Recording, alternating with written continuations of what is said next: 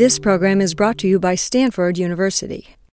Those of us who have an active memory of the 1970s in Iran remember Feridun Farrokhzad as a singer, songwriter, and host in the popular uh, Mikhak uh, television show, which was broadcast for several years and made Feridun into one of the most um, successful personalities in Iranian television history. Less known than his works as a songwriter, composer, uh, recording artist, and showmaster are his contributions to literature. These contributions include his own poetry written in Persian, translations of uh, modern European poetry from French, English, and German, and his work as the organizer of the Forough Farrokhzad Literary Award. This award was founded by Feridun shortly after his relocation to Iran in the late 1960s, and um, during the 1970s, it developed into a landmark event, which was particularly taken seriously by uh, politicized Iranian writers. Among the recipients of this award were people like Ahmad Shamlou, Jalal al Ahmad, and Ismail Khoei. Toward the end of the 1970s and with the rise of the revolutionary movement, the award ceremony lost its popularity and was eventually discontinued by Feridun himself. Feridun initially observed the beginnings of the revolutionary movement with some degree of sympathy and even participated in aid uh, initiatives like the collection of money and um, uh, medicine for, the, for wounded victims of street demonstrations. After the change of power, however, he was shocked about the outbreak of violence against those who were accused of being agents of the uh, old regime and he distanced himself from the revolution um, very quickly. However, he, he also stayed in Iran until 1981. And in um, the summer of 1981, he left Iran um, illegally uh, into Turkey. And um, with the support of the German Chancellor, Helmut Schmidt, who uh, personally endorsed his case and supported his um, application for asylum, he left Germany, he left uh, Turkey, came to Germany, and then from there he moved on to Paris. Um, and Paris, as you know, was in the early 19, 1980s the international center of organized Iranian opposition. Um, in Paris, he broke his silence after two years and started working again as a singer and showmaster, this time with a distinct um, anti revolutionary agenda. During his, ex, uh, his years in exile, um, he lived in Paris, Los Angeles, Hamburg, and Bonn. He, he, he helped um, underage Iranian POWs, um, traveled to Iraq at least three times on behalf of UNICEF, and brought back dozens of these children with him um, to Europe. Um, in the early 90s, he also played in uh, Houshang Allahyari's uh, feature film I Love Vienna. Since the mid 1980s, Feridun collaborated with a Paris based uh, royalist political organization.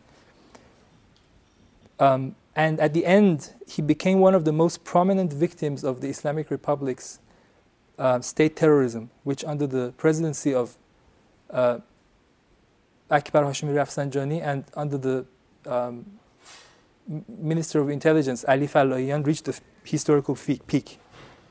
Um, on the 6th of August 1992, he was stabbed to death and beheaded by three assassins um, in his apartment in the outskirts of Bonn. And the, the details of this murder case still remain unknown, unknown to the general public, as you probably know. Um, only three days after he was murdered, the German uh, Office for Criminal Investigation and the Interpol showed up at the crime scene, and um, they never disclosed their findings. Uh, their investigation never led to um, a trial in the style of the Mykonos trial. And um, well, according to members of the Farrokhzad family who had flown in from Iran and also from other parts of Germany, um, the investigations did lead to a positive identification of the uh, the assassins, but uh, the government um, prevented the disclosure of this information.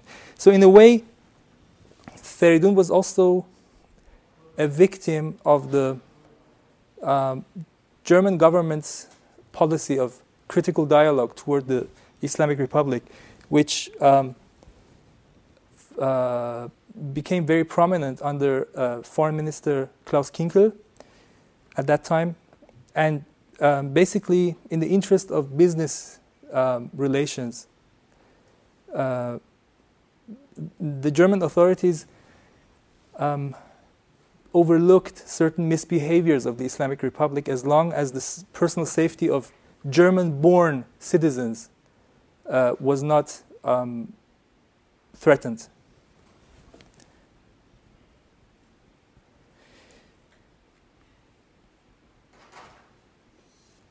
The last years of Feridun's life, his um, political engagement in exile and even his possible relations to his own assassins are among the most enigmatic parts of his legacy. And the truth about the, the murder case will only be um, disclosed once the Islamic Republic ceases to exist and uh, public access to the um, archives of the intelligence ministry is granted. And of course, when the Germans and um, other international organizations who were involved in the investigations um, finally disclose their findings. During the 11 years of his life in exile, from 1981 um, to uh, 1992, Feridun published two volumes of poetry in Persian, which he published um, in Los Angeles and in, um, in Germany. But it appears that he never tried to write anything in a foreign language, although he could have. More than 25 years earlier, as a student in Germany, he had written poetry in German. And these poems were highly acclaimed in German speaking countries of Europe. At that time, West Germany and East Germany, as well as Austria and Switzerland. News of his success at that time even traveled to Iran and were uh, noted primarily by people who knew him because of his family name and because of Furug's fame. In uh, 1964, Feridun published a poetry book named, um, in German, Andere Jahreszeit, or Another Season. And with this book, he became the third German writing and widely published Iranian writer in the history of German literature. The the two others who were before him were, uh, first of all, Sirus Atabay. You know, Sirus Atabay um, was raised and educated in Nazi Germany in the 1930s and then later in Switzerland. And um, the other person was um, Bozorg Alavi, who had lived in the Weimar era, in the Weimar Republic era, uh, for over 10 years in Berlin and in Aachen, and he received his PhD in Aachen, went back to Iran, and then um, uh, after February 1948, when the Tudeh party was banned, he left Iran and uh, chose to live in East Germany. And he actually lived in East Germany from the beginning, of, I mean, from the foundation of this state until the end. And uh, Alavi, this is also something that most people don't know, um, did write um, in German as well but only his Persian writing is known inside, inside Iran or among Iranians. Um, Feridun established contact to, to in Zurich and um, to Alavi in East Berlin when he was um, uh, living as a student in Munich. And parts of Feridun's uh, that one, uh, you know, German poetry book were translated into uh, Persian only 40 years after the publication of the book. Um, at the same time by two different people or two different groups, rather. Um, uh, one person who did it was Hossein Mansouri, the adoptive son of uh, Furuq, who um, was educated in Munich and still lives in Munich. I believe that he was here, uh, as, as your guest. And uh, the other group was the, a team, basically, uh, consisting of um, the poet Mani, Mirza Askari, and another person named Dariush Marzban. Uh, but these translations into Persian were only published um, recently, perhaps three or four years ago. Apart from these translations, the content of this book, Another Season, was remained unknown to the Iranian public. Although Feridun uh, mentioned it sporadically. For example, there is a uh, there's an interview with Jamshid Golmakani in the uh, journal Sepidusiyah, which I found. Um, it's from the uh, early 1970s, where he mentions this. um, when I started writing this paper, I uh, decided to um, translate the book from German into English. And um, the handout that I have brought, obviously too many, uh, contains a selection of these. Oh, I cannot walk far, so yeah.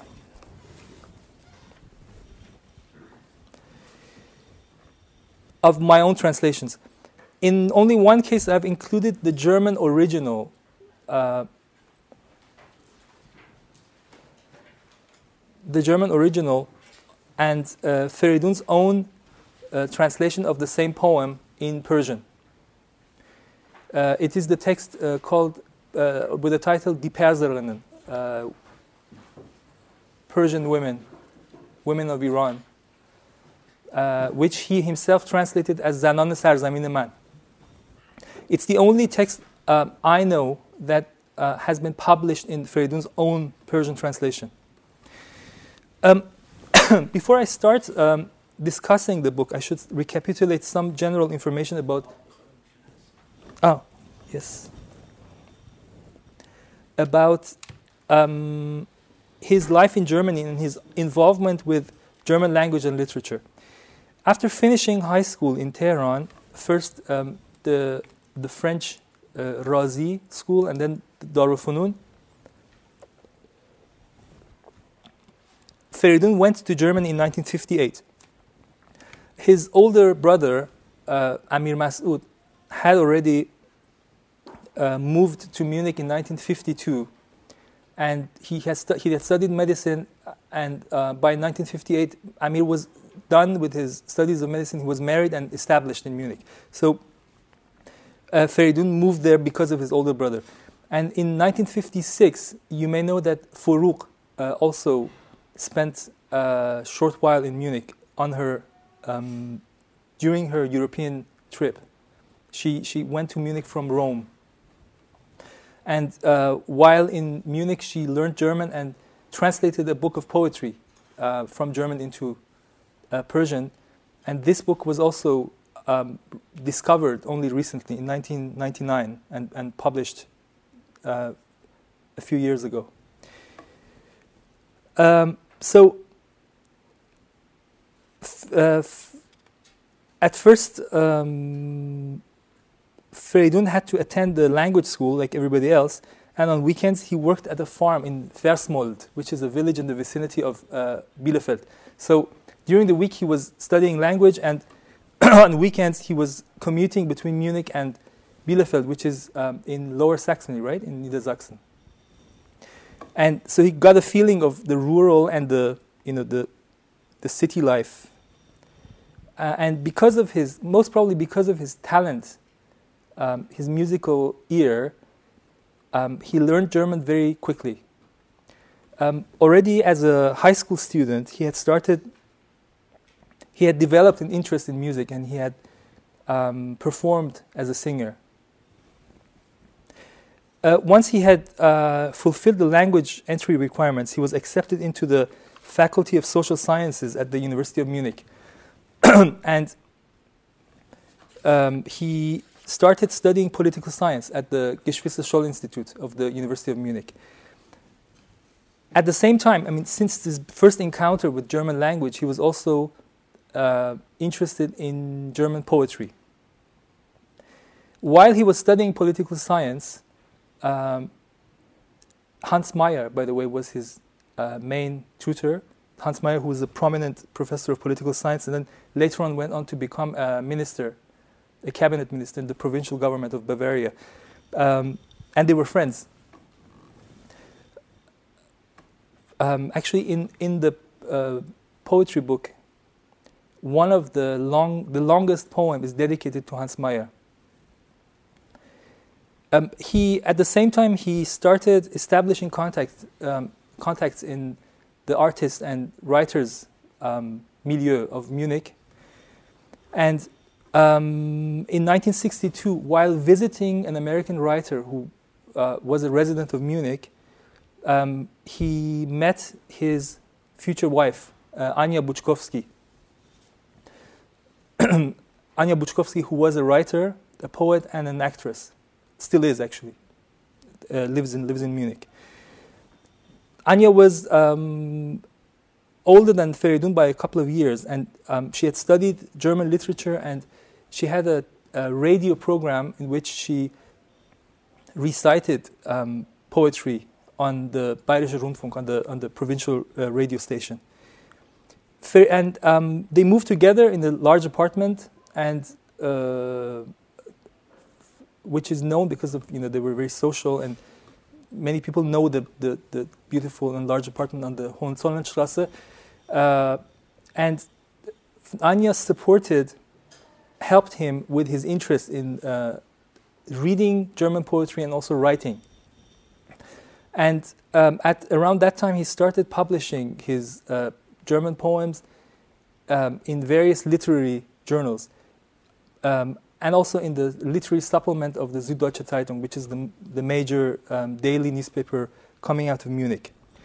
Uh, but also in, in Kaveh, in the new period of Kaveh, which, was, um, which started to be edited and published again in the early 1960s.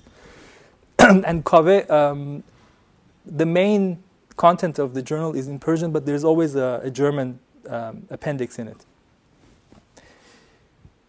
In 1963, the German author and literary critic uh, Martin Walser uh, chose 11 poems by Feridun and uh, published them in the literary yearbook Vorzeichen 2, uh, which um, he edited and where he presented major voices of contemporary German literature.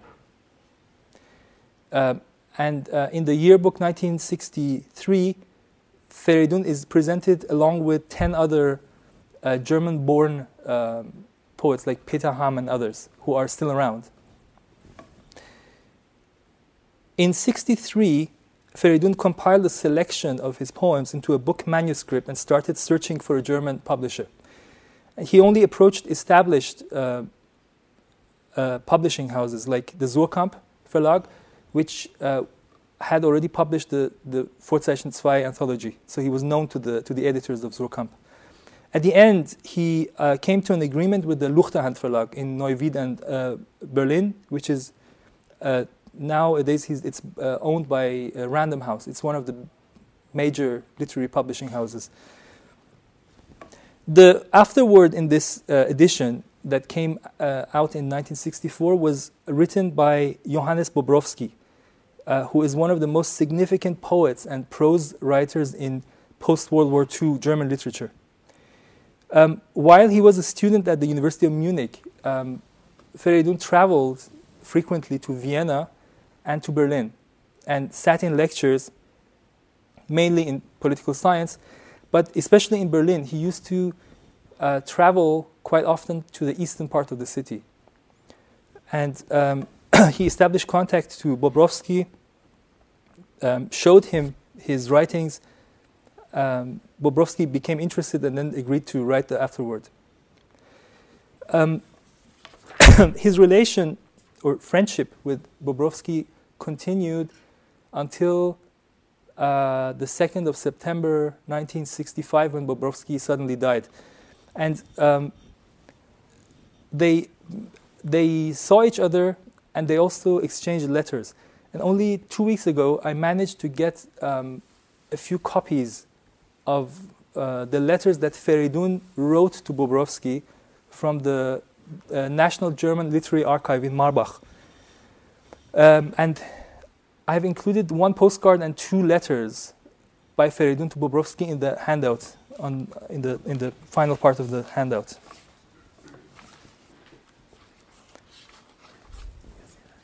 Oh, yeah.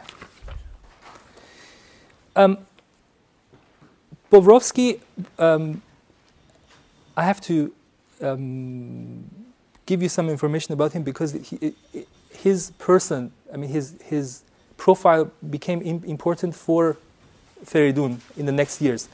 He was born in 1917 in Tilsit in eastern Prussia on the border to Lithuania.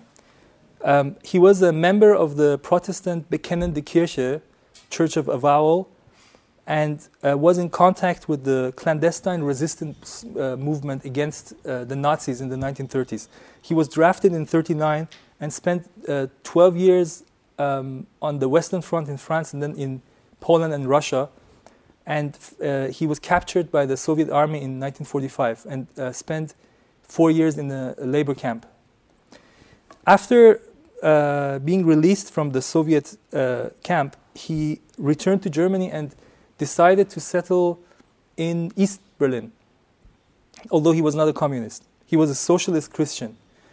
And he started working as a um, professional editor for a couple of um, publishing houses that were connected with the East German Christian Democratic Union.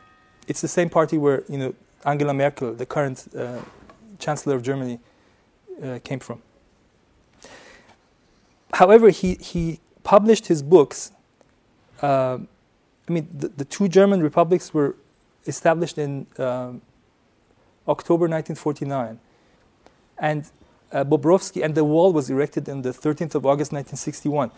Um, he continued going back and forth between the two parts of Germany, and he published his works in the West as well as in the East. And he always uh, refused to accept that the separation, division of the country, would eventually lead to the uh, development of two different German literatures. The political situation in the two separated parts of Germany fascinated Feridun. Um, he kept traveling from Munich to West Berlin, visiting East Berlin frequently, and contrasting his experience of the two contradicting socioeconomic orders in the two parts of the city. And his uh, preoccupation with the German German question, the Deutsch-Deutsche Frage, uh, was reflected in his poetry book, Andere Jahreszeit, where one whole chapter is dedicated to this theme. It's the chapter with the title Experience, Erfahrung. The relationship to uh, Bobrowski had a strong impact on Feridun, who himself had radical Marxist affinities at that time. Before 1953, Feridun had been a member of the Tudeh Youth Organization.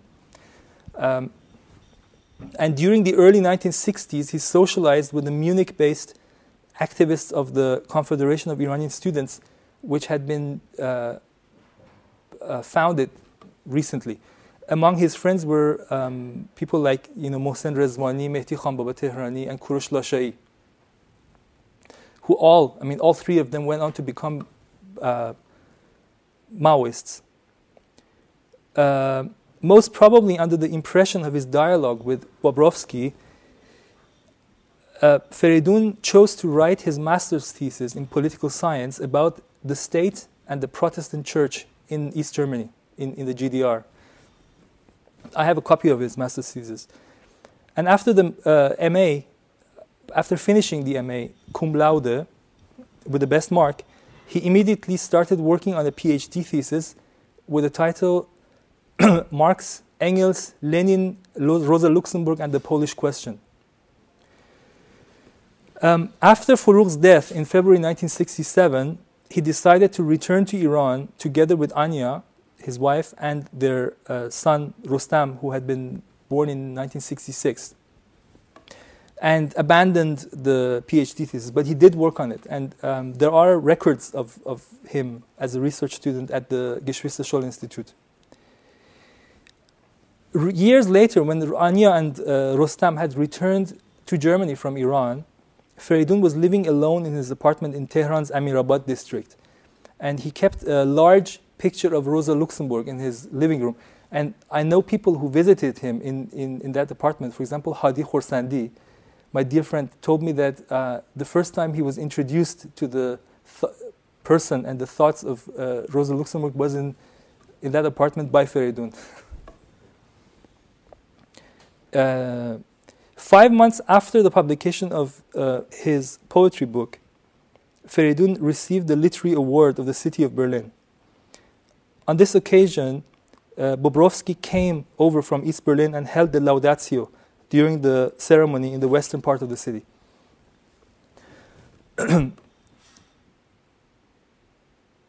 the book, Andere Jahreszeit, consists of only 63 pages, including Bobrowski's three page long afterword. It starts with a dedication to Anya, which is curiously written in present perfect. Für Anya, ich habe sie geliebt. For Anya, I have loved her very much. The dedication is followed by a tanka by the Japanese poet Sasaki Nobutsuna. Whether or not a trace remains on the road, cautiously will I go my way. My way. The book is divided into four chapters. The first chapter, Persian thought, German spoken, includes 18 texts. The second, uh, Portrait of a Country, 9. The third one, Experience, 13. And the last one, Was ich noch sagen wollte, something else I wanted to say, just one. The texts vary in their length between 5 lines and 20, 29 lines. The first and second chapters mainly contain linguist, imagistic texts, um, while the texts in the third and fourth chapters are more abstract and convey ideas and views about political and historical events. the texts in the first chapter are without a concrete named local reference. They express the sensory perceptions of a removed lyrical I, this, this lyrische Ich, who is confronted with a new habitat. The lyrical I does not perceive this new habitat as foreign or intimidating.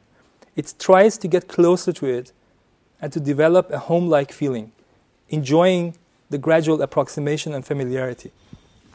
It senses that in this habitat, light, darkness, natural color combinations, the air's consistency, scents, and tastes are different. These new uh, sensations are translated into very minimalistic and intimate images. The lyrical I seeks refuge in, the, in nature and does not relate to the social realities in the new environment. Germany is not mentioned by name at all, although the texts seem to be about Germany. The naturalistic character of the whole chapter is apparent in the titles of the texts. Night is the predominant motif in at least six texts in the first and second chapters. The color black is mentioned uh, 13 times throughout the book, more than any other color.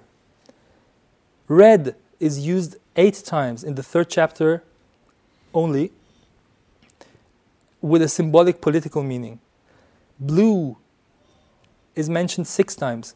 Green and yellow or gold are mentioned five times. However, white, brown, pink, and purple are completely absent in the, in the entire book. The, it, the, the detached attitude of the lyrical I is reflected in the motif of sleep in combination with the color black and with night. The distant and observant in the position of the lyrical I is reflected in the frequent use of the motifs of silence, schweigen, schweigsam, schweigend, etc. Uh, seven times. with the eyes 11 times. And flying the sky, clouds, wind, air, and birds are other related motifs that evoke the sensation of height, width, and volatility. The second chapter is a yearning reflection on the home country which the lyrical I has left behind. In this chapter, Iran, or rather Persian, Persia, is mentioned by name several times. Naturalist lyrical elements are complemented by subtle political allusions. Visually and acoustically, Persian, Persia is associated with vastness, short rains, the scent of raspberries, garlands of light, clouds of dust, fields of wheat, the sound of crickets, the blue animal of the sky, turquoise minarets, larks flying and swimming in the, in the wind. The key color in this chapter is gray, as in the cold eyes of Persian women, or in curtains of dust, um. Expressions of hope, homesickness and longing are connected with sounds and images of sobbing tears, the feeling of thirst, and the mood of desolation and abandonment. The image of the old home country is not idyllic. In the text Bekenntnis, avowal, the old country is, I quote, the land of shriveled roses and mute nightingales the lyrical I is, I quote, confused by visi- visi- physical, uh, vis- visible violence, it goes away so as to no longer have to enchain its words. End of quote. Interestingly, the poem Die Perserinnen is de- dedicated to Bozorg Alavi.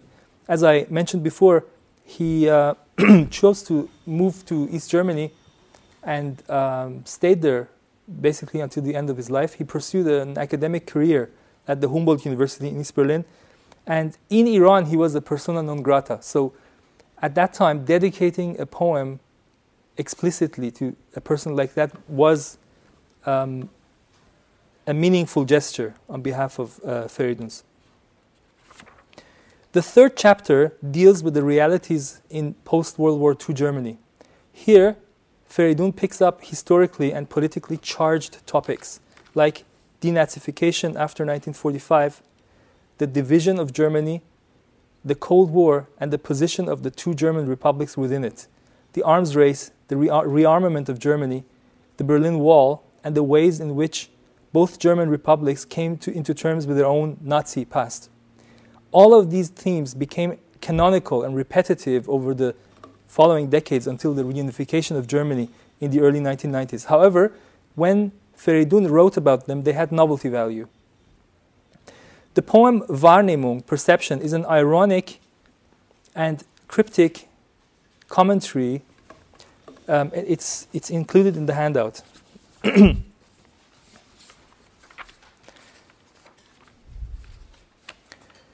it is an ironic and cryptic commentary about the erection of, the, of border installations and the deployment of East German border guards along the demarcation line between the two German republics. It's on, the, on page 5 of the handout, top left corner. But if you look at it, you wouldn't be able to tell. The factual references are not obvious at first sight. the, no, uh, perception.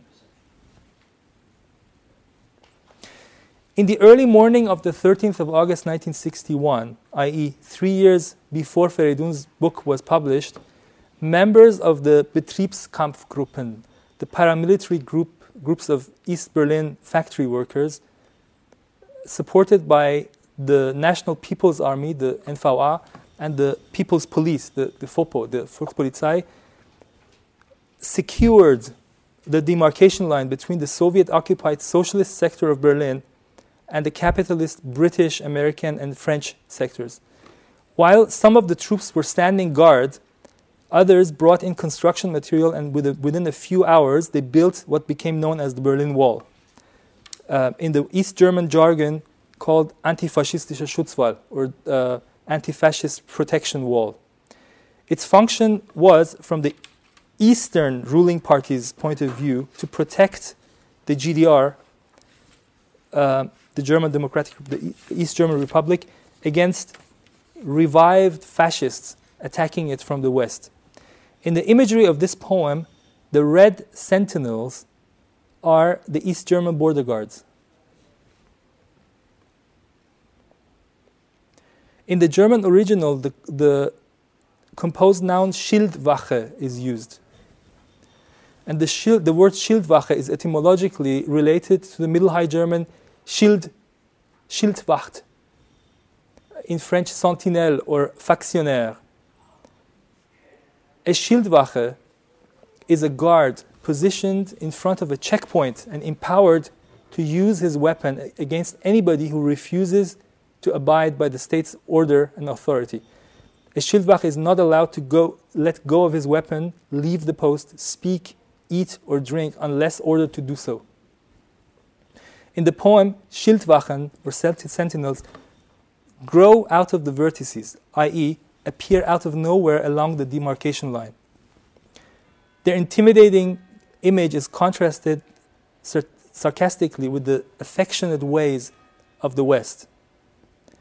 the poem seems to qualify the building of the Berlin Wall as a necessary measure to contain the escalating east west conflict. Essentially, the, the wall prevents the outbreak of war, even though it upsets some neighbors, as, um, you know, as you see in the last three lines. The poem debunks Western religious values like brotherly love and declares them as hypocrisy at least implicitly.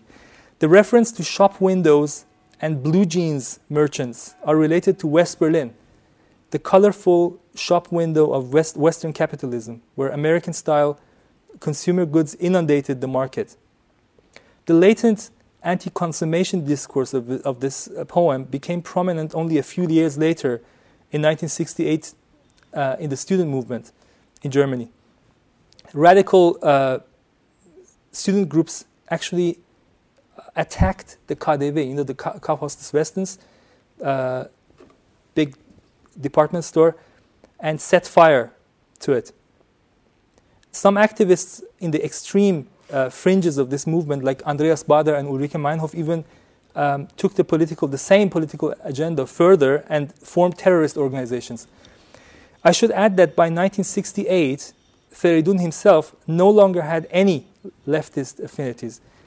In, 19, in June 1967, when the Shah of Iran visited Berlin, a large number of Iranian and German students were mobilized by the Confederation of Iranian Students and the SDS, the, the main German student organization, and demonstrated against him. In clashes with members of the Iranian security forces who had been flown in in a separate airplane, and uh, the West Berlin police, one German student named Benno Ohnesorg was shot dead. Uh, and um, so this was a big scandal. While the majority of Iranian students were sympathetic toward the demonstration and demonstrators, Feridun was one of the few who actually went to the airport and welcomed the arrival of the Shah and uh, with a bundle of flowers. So in other words, his political views had changed drastically between 1964 and, and 67. In the poem Diesseits und Jenseits, on this side and on the other side, the phrase republic made to the old measure refers to both successor states of the German Reich that try to come to terms with their common past with what the poem symbolizes as whips and caresses. The GDR caressed the anti fascist heritage of the communist and social democrat movement, but also claimed the humanistic tradition in German history, all the way back to the 15th century. It treated the militaristic, authoritarian, racist, and chauvinist tradition in his- Germany's history with a whip. The West German Republic saw itself in continuation of the liberal tradition of the Weimar Republic, primarily, which was destroyed by the left and right extremists. In this poem, only the East German flag uh, you know, logo with the hammer and circle is depicted, and the Western, you know, the federal eagle, the, the Bundesadler, is absent. All the way to the end of the text, the implied narrator refuses to take sides. An implied do, you, is addressed. Do not believe your republic is better than his. Do not believe your republic is better than his. Believe only every other word.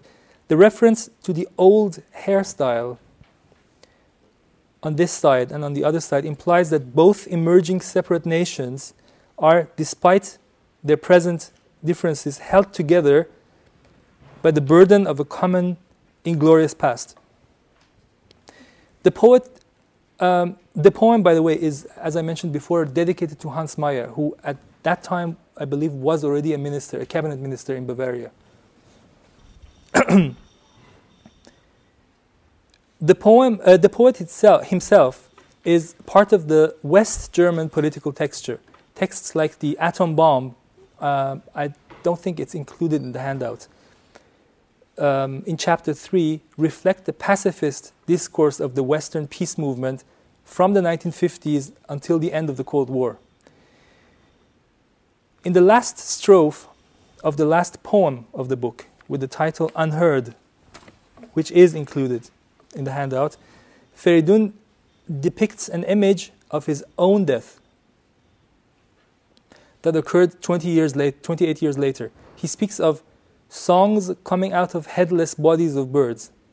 Feridun himself was a singing bird and he was beheaded by his assassins. Incidentally, the very last poem that Forough wrote, only two days before her death in February 1967, was Tanha Sedas Mimanat. And in the very last two lines of this last poem that she wrote, she also used the motif of the mortal bird, as you know. پرواز را Throughout the book, the predominant poetic um, technique is imagism.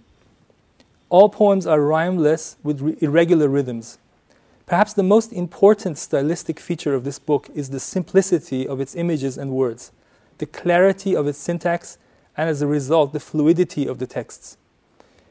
Feridun's ability to contain deep thoughts and complex, intimate life experiences into sober and unostentatious words and images are indicative of a certain degree of maturity which he attained at an early stage of his creative life. The development took place in him within a few years after his arrival in Germany and even surprised his sister, Forough, who was in permanent correspondence with him. If you look at um, the page with the Persian the page, uh, page number seven in the handout, the top section, that's what I'm uh, referring to. Sorry, the second one. شرایط به خصوص این آخری ها عالی بودن جدا عالی من تعجب میکنم و از خود میپرسم تو این هوشیاری etc etc فریدون regularly sent Forough samples of his writings in German and in draft translations into Persian. Um, if you look at the first section on page 7, it, it appears that because she says من نمیدونم اما نمیدانم در زبان آلمانی چه حالتی ممکن است داشته باشند. It suggests that what Forough was reading was a draft translation in, in Persian although she was able to read German as I mentioned before she had learned it. Um, I have not been able to find any trace of these uh, of the letters by Feridun, or rather these draft translations. Nobody knows where they are. Um, I have inquired. I asked his sister, Puran Khanum, in, in Tehran, and impossible, unfortunately. Feridun regularly sent Forough samples of his writings in German. Okay, uh, he discovered the aesthetic of simplicity that Forough sought in her later work after Tavalud Digar, very early on and through writing in German. So he was younger, but he was ahead of her in a way. In her letters to Feridun, Furugh suggested to him to, that, to apply the same aesthetic concept and write Persian poems without worrying about the formalities of rhyme and meter. I have um, included, yeah, it's, it is this, the first section on, on uh, page 7. The main issue was the originality of, the, of his conception of the world. She spoke of the necessity to sacrifice oneself for the cause of poetry. That is in the last section on page 7. Uh, sorry. اگر بخوای شاعر باشی خودت راش قربانی شعر کن etc. She reminded him of his luck to be in the healthy and healthy intellectual and, and artistic environment of Munich. Feridun did not follow Furugh's poetological advice. In his later poems written in Persian, uh, which he published after the revolution and in exile, he returned to the more rigid classical forms and wrote masnavis and ghazals. His interest in classical Persian literature, and particularly in Maulana, may be explained with his often expressed view that these aspects of Iranian culture and soul were timeless they were bound to survive what he regarded as the disgraceful chapter of the Islamic Republic in Iran's history. He regarded Hafez and Maulana as allies in his personal cultural war against theocracy. In the years after the publication of Andere Jahreszeit, Feridun explored his other talents and did not follow his sister's uh, advice to sacrifice himself to the cause of poetry either from 1965 on, he spent increasingly more time writing songs and composing music. He even received the first prize of the music festival in the Austrian city of Innsbruck, you know, in Mozart and Schubert's country. Under the name uh, Feri Harun, he recorded at least one LP and pursued a car- career as a stage artist in live events and in German radio and television shows. Two of his German songs, which he recorded in the mid 1960s, were released during the 1970s in Iran on an album named Feridun Farrokhzad va Khateraha. While he was a student at the University of Munich, he produced a documentary film series uh, about mountain roads in the European Alps for the Bavarian television.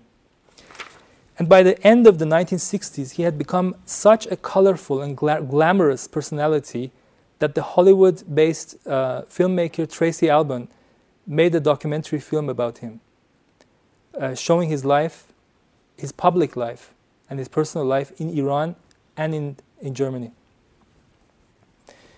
And Tracy Alban is, is around. He, he, he's in Los Angeles. He's, he's originally German.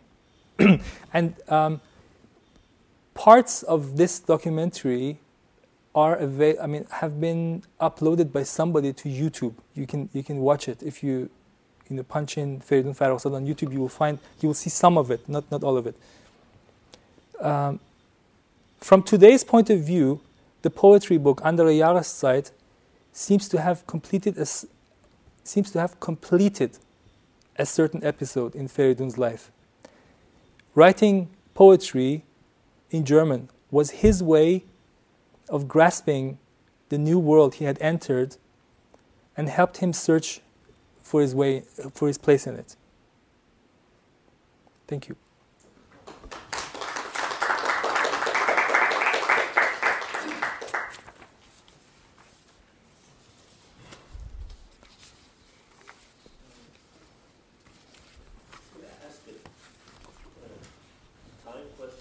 Yes. So he arrives in Germany uh, in 8. 58. and he stays there till when? Probably 69, 68, 69. And he doesn't finish the PhD. No. He, he uh, passed the MA in 65. So it took him from 60 to 65 to do the, P- to do the MA. Yeah. The date of the book is uh, 63, 64. 64. see the book? Uh, yes, because she says that خبرت رو مرتب در روزنامه میخوانم معلوم میشه باید کارت خیلی بالا گرفته دو سال است با آلمانی شعر میگویی etc. I'm pretty sure because um, Hossein actually told me Hossein Mansuri Furukh's son that he saw the book as a child while he was at home with, with Furukh. Please. I'm Really interested in this notion of a friendship between um, Feridun Farrokhzad and Bobrowski. Because if you had said two, two uh, literary figures of the 20th century who were on their, on their kind of uh, the public persona, what one normally thinks of those two as being like, who were less likely to be friends, I'd be hard put to come up- with a couple. Because he seems, I, I'm I only know him by his kind of later persona, which is obviously quite different from what he was like as a young man.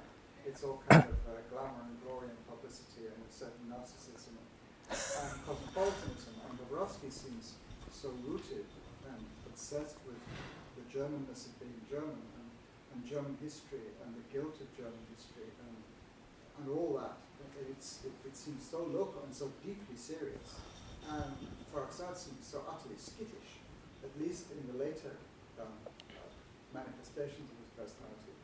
And I just wonder how these two came together. And I can see what, what, what uh, might have seen in Bobrowski, because he seems to be somebody who just sought fame, and Bobrowski was famous. But whatever did Bobrowski see in Farrokhzad when he was a young man who, who had hardly published anything and was I- I'm just very intrigued by how this clearly very important relationship with Farrokhzad came about, what there was that drew them together. I think Bobrowski see, saw the little boy that was hiding inside you know, this public persona. And the little boy comes through in these in the German poems. And later on is suppressed probably, more or less. Um, but I mean he he just he simply liked the poems and decided to write. And I think somebody should um, I have asked Random House for permission to translate Bobrowski's afterword and, and to publish it. It's, it's just three pages long, but it's very, very interesting also.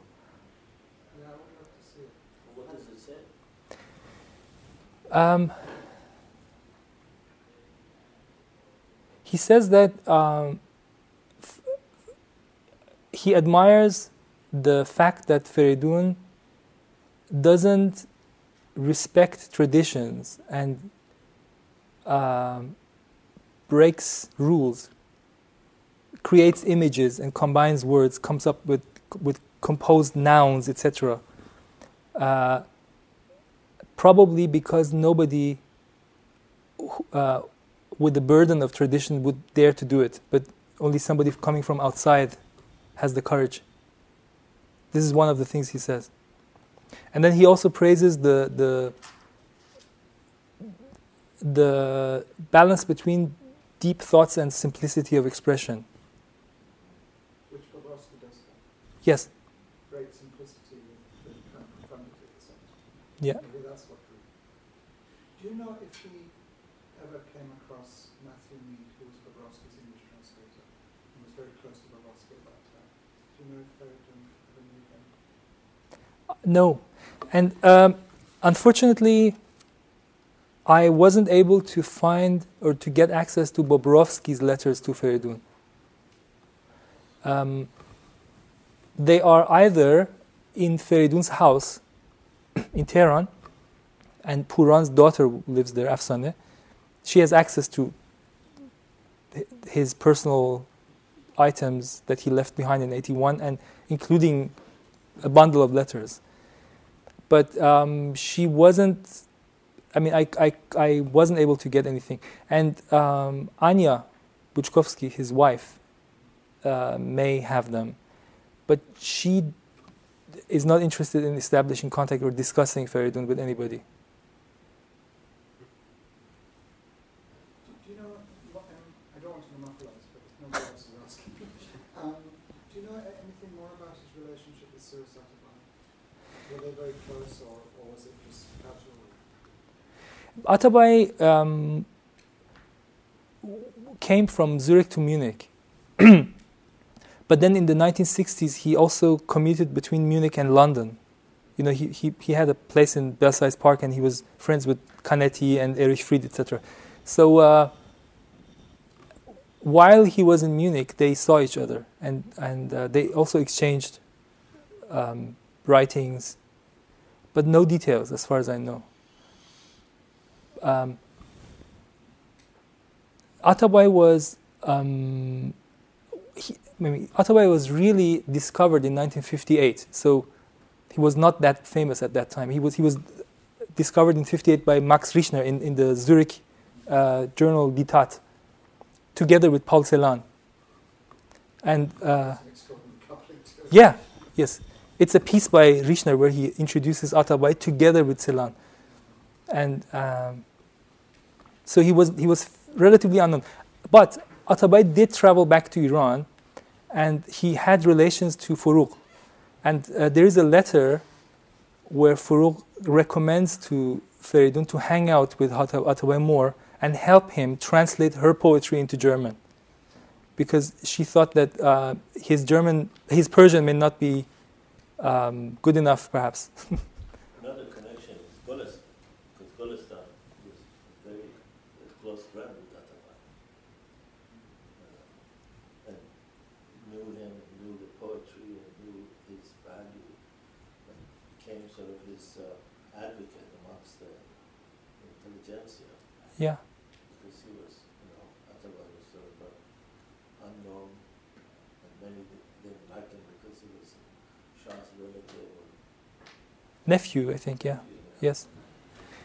Yeah, I, I have a comment on that, but I don't want to, you know, Professor Momsen, please. My question was also about uh, his relationship to Cyrus Atabai, because I knew him from his childhood on, and, and uh, uh, such a, uh, he was such a different person from Bobrowski Yes. the others you mentioned, so I'm, I'm, I'm interested. Yeah. Not much is known. I mean, apart from a few references and also eyewitness reports. You know, Mehdi Tehrani knew both of them in Munich. I mean, he knows the entire world, but he, he because he lived he lived in Munich at the same at the time, and he he had relations with Atabai and with Feridun. He also confirmed that they they Atabai read Feridun's writings, etc. So I have a question. Yes. Uh, uh, first of all, I want to say that when I was a child in Iran, I, uh, I, I saw probably all of the Mikhak Noghrei shows. And uh, Faridun was a neighbor of ours. He was very close where we lived. So I'd seen him a few times in the street. He had a huge dog too at the time. Uh, two things that come to mind. He has a song about Anya that he used to sing on the on the show, and also one about his son that they're gonna basically lose their their home or part of the Ashia thing. My question is, do you know the whereabouts of Rostam Farrokhzad? Yeah, he's in Munich. Yes, he was born in late 1966, so he's 42 years old. Um, they also had a daughter, Ophelia, who died as a baby. Uh, and uh, Rostam is um, very ill, so he lives with his mother. He's mentally handicapped, but he was always, I mean, since a child, since he was a child, yeah. handicap or uh, depressed. No, he was he's handicapped, yeah. Yeah. But about the Golestan connection, um, as far as I know, Atabai's work was only translated into English, into Persian in the late 1960s. There's a book called uh, Dar which is a selection of his early writings. Um, and one of the first people who, intro- I mean, who who uh, wrote about Atabai was Baraheni. There is a chapter in Tala dar Mes about Sirus Atabai and this book. And before that, before the late 1960s, I don't know how people would have be, been able to, to read his work. In, Boris Khan knew of him, if I, uh, I'll check. I think knew of him uh, maybe through uh, Hobbit Feridun. Because he was very close to Feridun and made a lot of connections to, to the European Iranian. But I know that he knew him well, he knew Ottawa well. And uh, have you talked to Gulistan about him? Feridun, no. I should. I think you should. Yes. I think it'll be an interesting angle. Yes. You know, I had, I, I had absolutely no idea, you know, my knowledge of him was this, the way uh, Professor Davis talked about it. You know, so was this flippant uh, guy who then decided to become political and uh, uh, paid a heavy price. But this serious side of him was That's a revelation. was really a revelation. Can you Yes. tell us uh, the name of the documentary again and the filmmaker Tracy Albon. It's Tracy and then A L B O N. and the name of the film is just about Yeah. It's you can search it. It's quite easy. And the collection of his poetry in German has it translated to Farsi? Yes. Uh, not completely, but as I mentioned, uh, Hossein Mansouri, who was uh, Forough's adoptive son and lives in Munich, he translated some of it. And then a poet who lives in Bochum, Germany, also did the Mirza Askari or also edited a book called um, with the title Khonyagar dar Khun uh, about Feridun. When was that published? the first edition came out in 2001 and the second edition came out through Kitab Corporation in Los Angeles last year.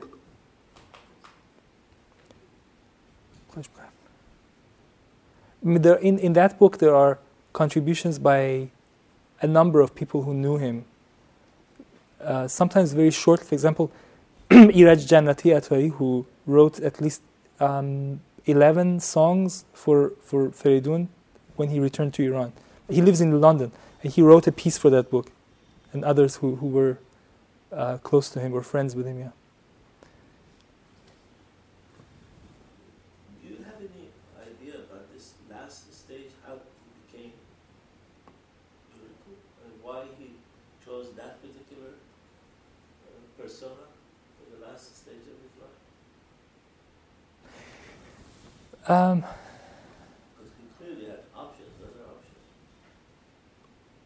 yes, I think he had. I should probably turn this off. um, ambitions to become a leader, even, and um, using his popularity. Um, I mean, it's a fact. When, in 1982 83, he had a couple of uh, public appearances in the Royal Albert Hall in, in London, and there were 5,000 people sitting there. Very rare. Uh, giving a speech, singing, all kinds of things. It was a variety show. You mean he, he thought of himself as a potential political leader? Yes. But he was um, disappointed because people did not follow him. And even, you know, he, he belonged to the royalist camp. And even the royalists did not treat him